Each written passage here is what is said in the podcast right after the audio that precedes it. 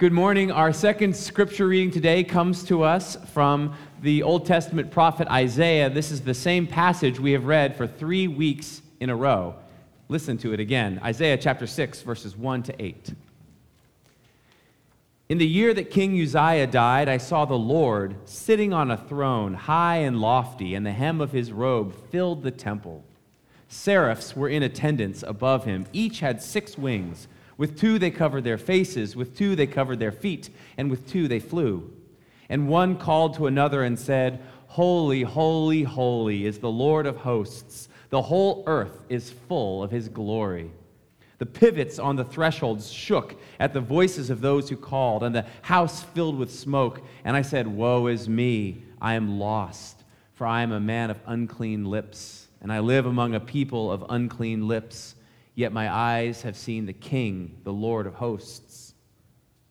Then one of the seraphs flew to me, holding a live coal that had been taken from the altar with a pair of tongs.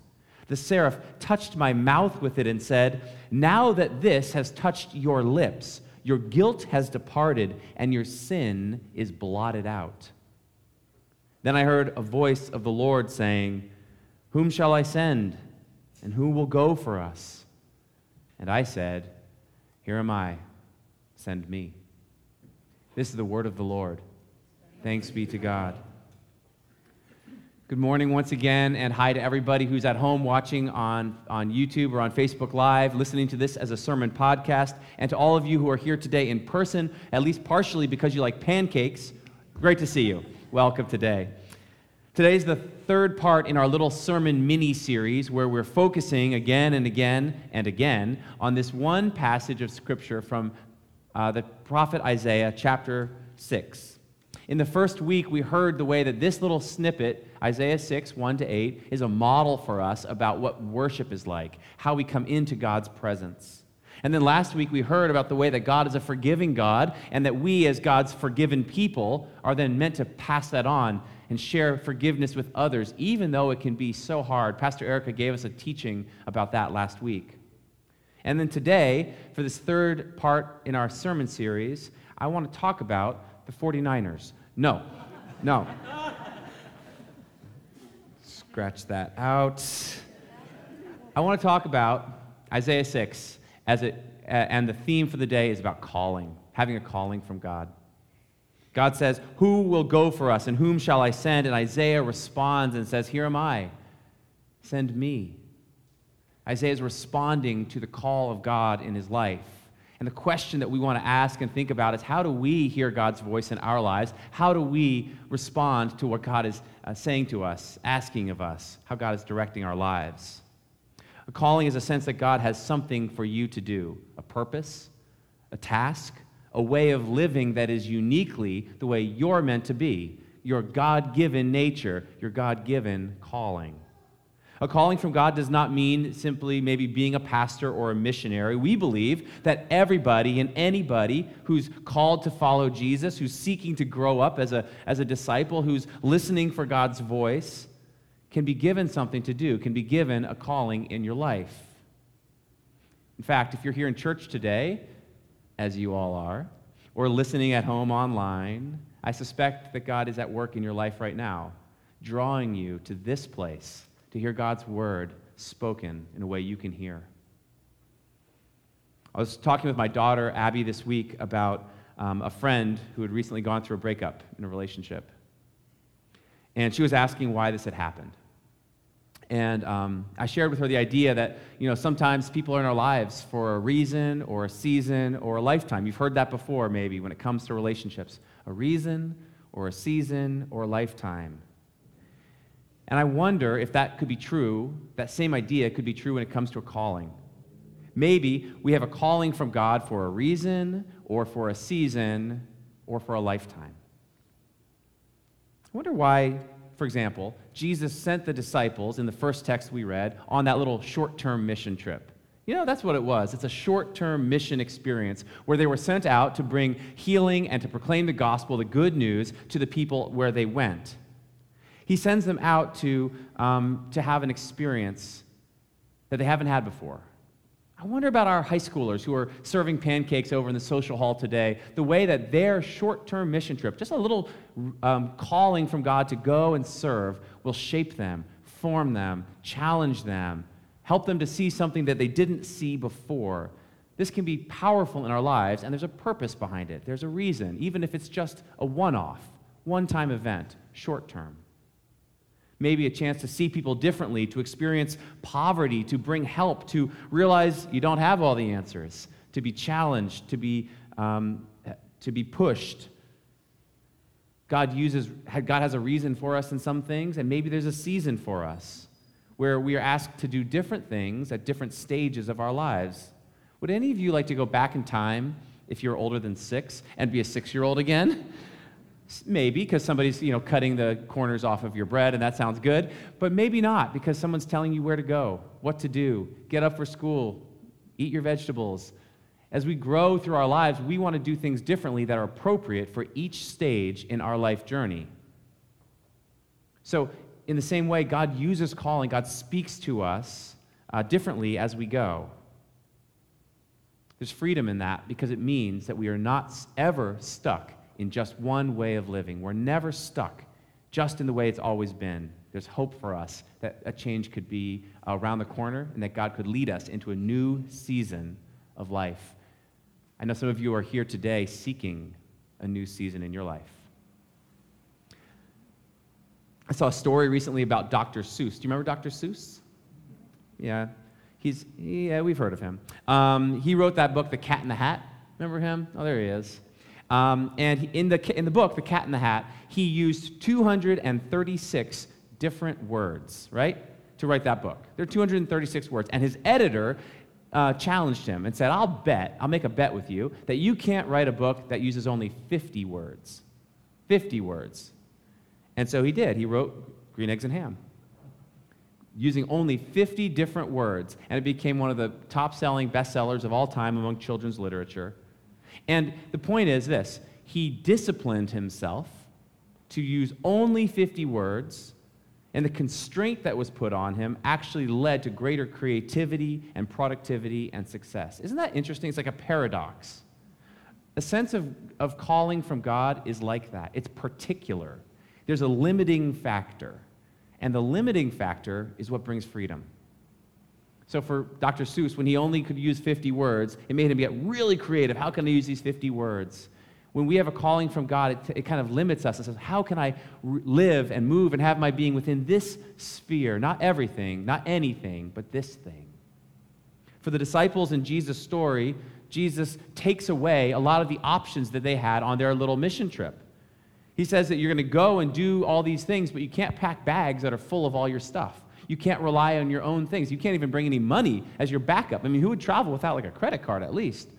And so they have to learn in this story to travel light and to trust Jesus. They can't just do anything, they have to do this thing.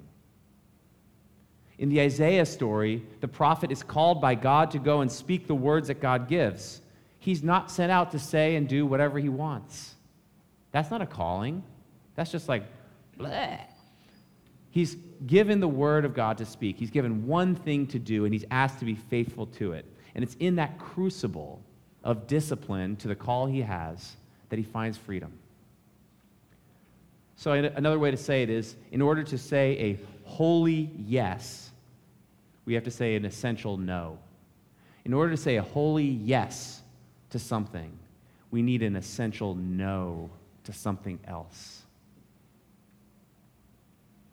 I wonder if you were going to name, if we're going to name or understand what God calls us to do, if there's an accompanying no, a thing we are not called to do. Say yes to something, got to leave something else behind. Put it down, leave it alone. Walk away if you have to because you can't do it all. You can't carry it all. Jesus won't let you fit it all in your bag for this journey. So that's part of the calling that we have as we seek to learn what Jesus is saying to us. And I wonder for you today, if, as you hear this, what's your sense of what God is calling you toward? What's God made you to do in this season of your life, maybe? And is there a thing you need to leave behind or let go? Thinking about calling it's important for us to pay attention to our own lives, your own life. What are your, let's just, I'll give you kind of an inventory. You think about this. What are your interests, things that you enjoy, your natural passions, what you're drawn to or good at?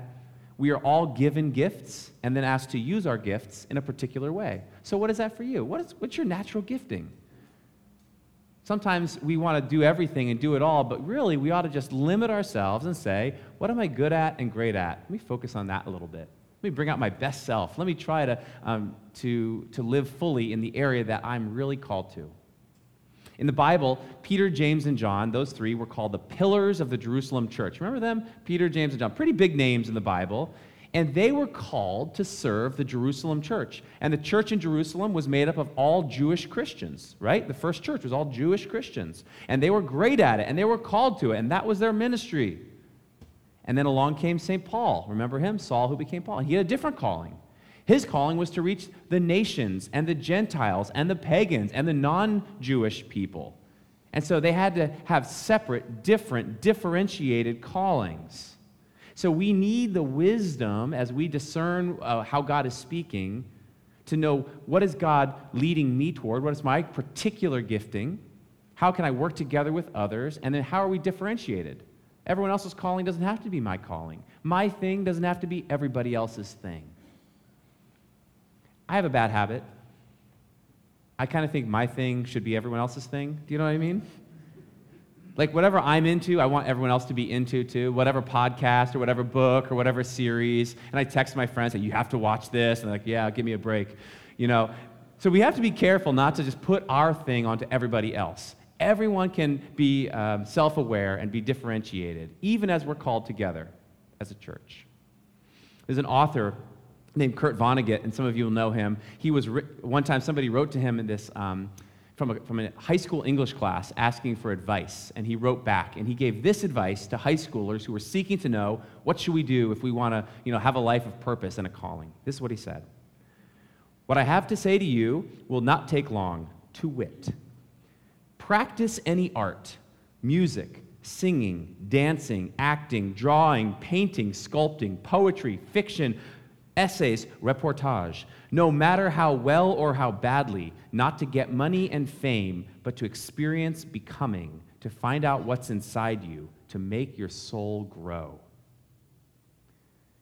I really like what he's saying there because he's telling these students not to wait until conditions are perfect. Start right now. Start with what's right in front of you right now. For the disciples in the story, they may have wanted to wait and to prepare properly and to do all of these things before they went on the trip that Jesus was asking them to take or to do the thing that he was calling them to do. And there's nothing wrong with good preparation. But Jesus sees through their delay tactics. And you and I are experts at sort of delaying the things of God. Well, next year we'll probably get to it, maybe next time. But he's calling them to go and gain experience, to learn to trust him, and to live with purpose. And we could start now. But you know, sometimes, just on this topic of calling, it's not really clear um, what we're supposed to do or how it's going to turn out. You know what I mean? We don't know how it will end, so we don't know if we want to get started. We want to follow God and be faithful, but we don't know uh, where it leads. There's a 20th century um, Christian monk, his name was Thomas Merton, and this was a prayer he once prayed. Listen to this O Lord God, I have no idea where I'm going. I do not see the road ahead of me. I cannot know for certain where it will end. Can you imagine an honest prayer like that? A calling from God could be confusing or unclear or even mysterious. That's probably why we need others to be with us on the journey. Pastor Erica talked about the offering as a way of doing this together. Calling can be that way too. So, this is how it works. We don't just say, This is what I think I want to do, this is what I am called to do, but we gain, we seek insight and input from other people around us, trusted people, people in our community, because the community confirms a sense of calling. It helps us develop it, sharpen it, find the best way forward. I'll tell you something from my experience as a pastor. Whenever somebody comes to talk to me about a sense of calling, right, I have conversations like that with people, I pay attention. Pay close attention Because it's not every day that someone walks into the church office or into my life or into anywhere and says, I have a calling from God or I think I have a, a thing that God wants me to do. Most of the time, we live normal life, right? Where you're in your regular routines, your regular patterns. You know what you're going to do tomorrow or next week because it's the same thing you were doing yesterday and last week. It, we live lives like that, don't we? And so it's very unusual for someone to say, I have a feeling something's breaking through. And so I want to pay attention and, to and honor that. A calling from God can be disruptive. It can invade our lives. It can force us or push us or change us. So here's a paradox that I'm talking about with this sense of calling. And you can apply a calling into any area of your life. You know, you can have a calling in your work, your current work. I'm not saying to you, leave your job and go and do something else. I'm saying in your work right now, that God can disrupt and innovate and bring a, a, a new spirit to you right where you are. So you got to be in something that you enjoy, that you like, that you're good at, that you're natural to, something you keep circling back around. That's a good indicator of where you should be. But sometimes it can be hard, right? Calling can be great and good. It can also be hard. Um, the pastor and author, the Presbyterian pastor and author Eugene Peterson called it a long obedience in the same direction. You've heard it before. A long obedience in the same direction. That's hard to do. There's a scene in a World War II movie called Fury, and I don't know if you've seen it. Um, it's Shia LaBeouf is in it. And uh, he's a character, and he's on, on a Sherman tank in World War II. And um, his nickname in the, in the movie is Bible because he's always the one quoting scripture to the other guys. And I really resonate with that. I feel like I might be that kind of character in somebody's movie someday. Um, but so he's on this tank, and they're going into battle against a German battalion that's coming. And they face sort of certain death. They're outnumbered and outgunned and all the rest. And in this scene, his character says this. He's, this is what he says. There's a Bible verse that I think about sometimes, many times. And it goes, then I heard the voice of the Lord saying, Whom shall I send, and who will go for us? And I said, Here am I, send me. And it's probably easier for us and more comfortable for us not to talk about calling, not to talk about the God who disrupts us and enters our lives in, in this way. Because we're not sure if we have courage to listen to what God would say to us in that moment. This gunner on the tank in World War II is he's expressing something real. He would rather avoid this fight, he would rather be somewhere else if possible. But he has this sense that God is with him, God is calling him or leading him in, into this battle, even though he doesn't know how it will end. And I think the same is true for us as we listen, as I preach, as we seek the courage to say with Isaiah, Here am I, send me. And what would God send us to do? So here's the questions just for reflection on your day today. What are the natural gifts that you have? What are your gifts? What are, you, what are your passions, your joys, the, the things that um, you have experience in that you like? What are those things? Then, second, who are the people you're with?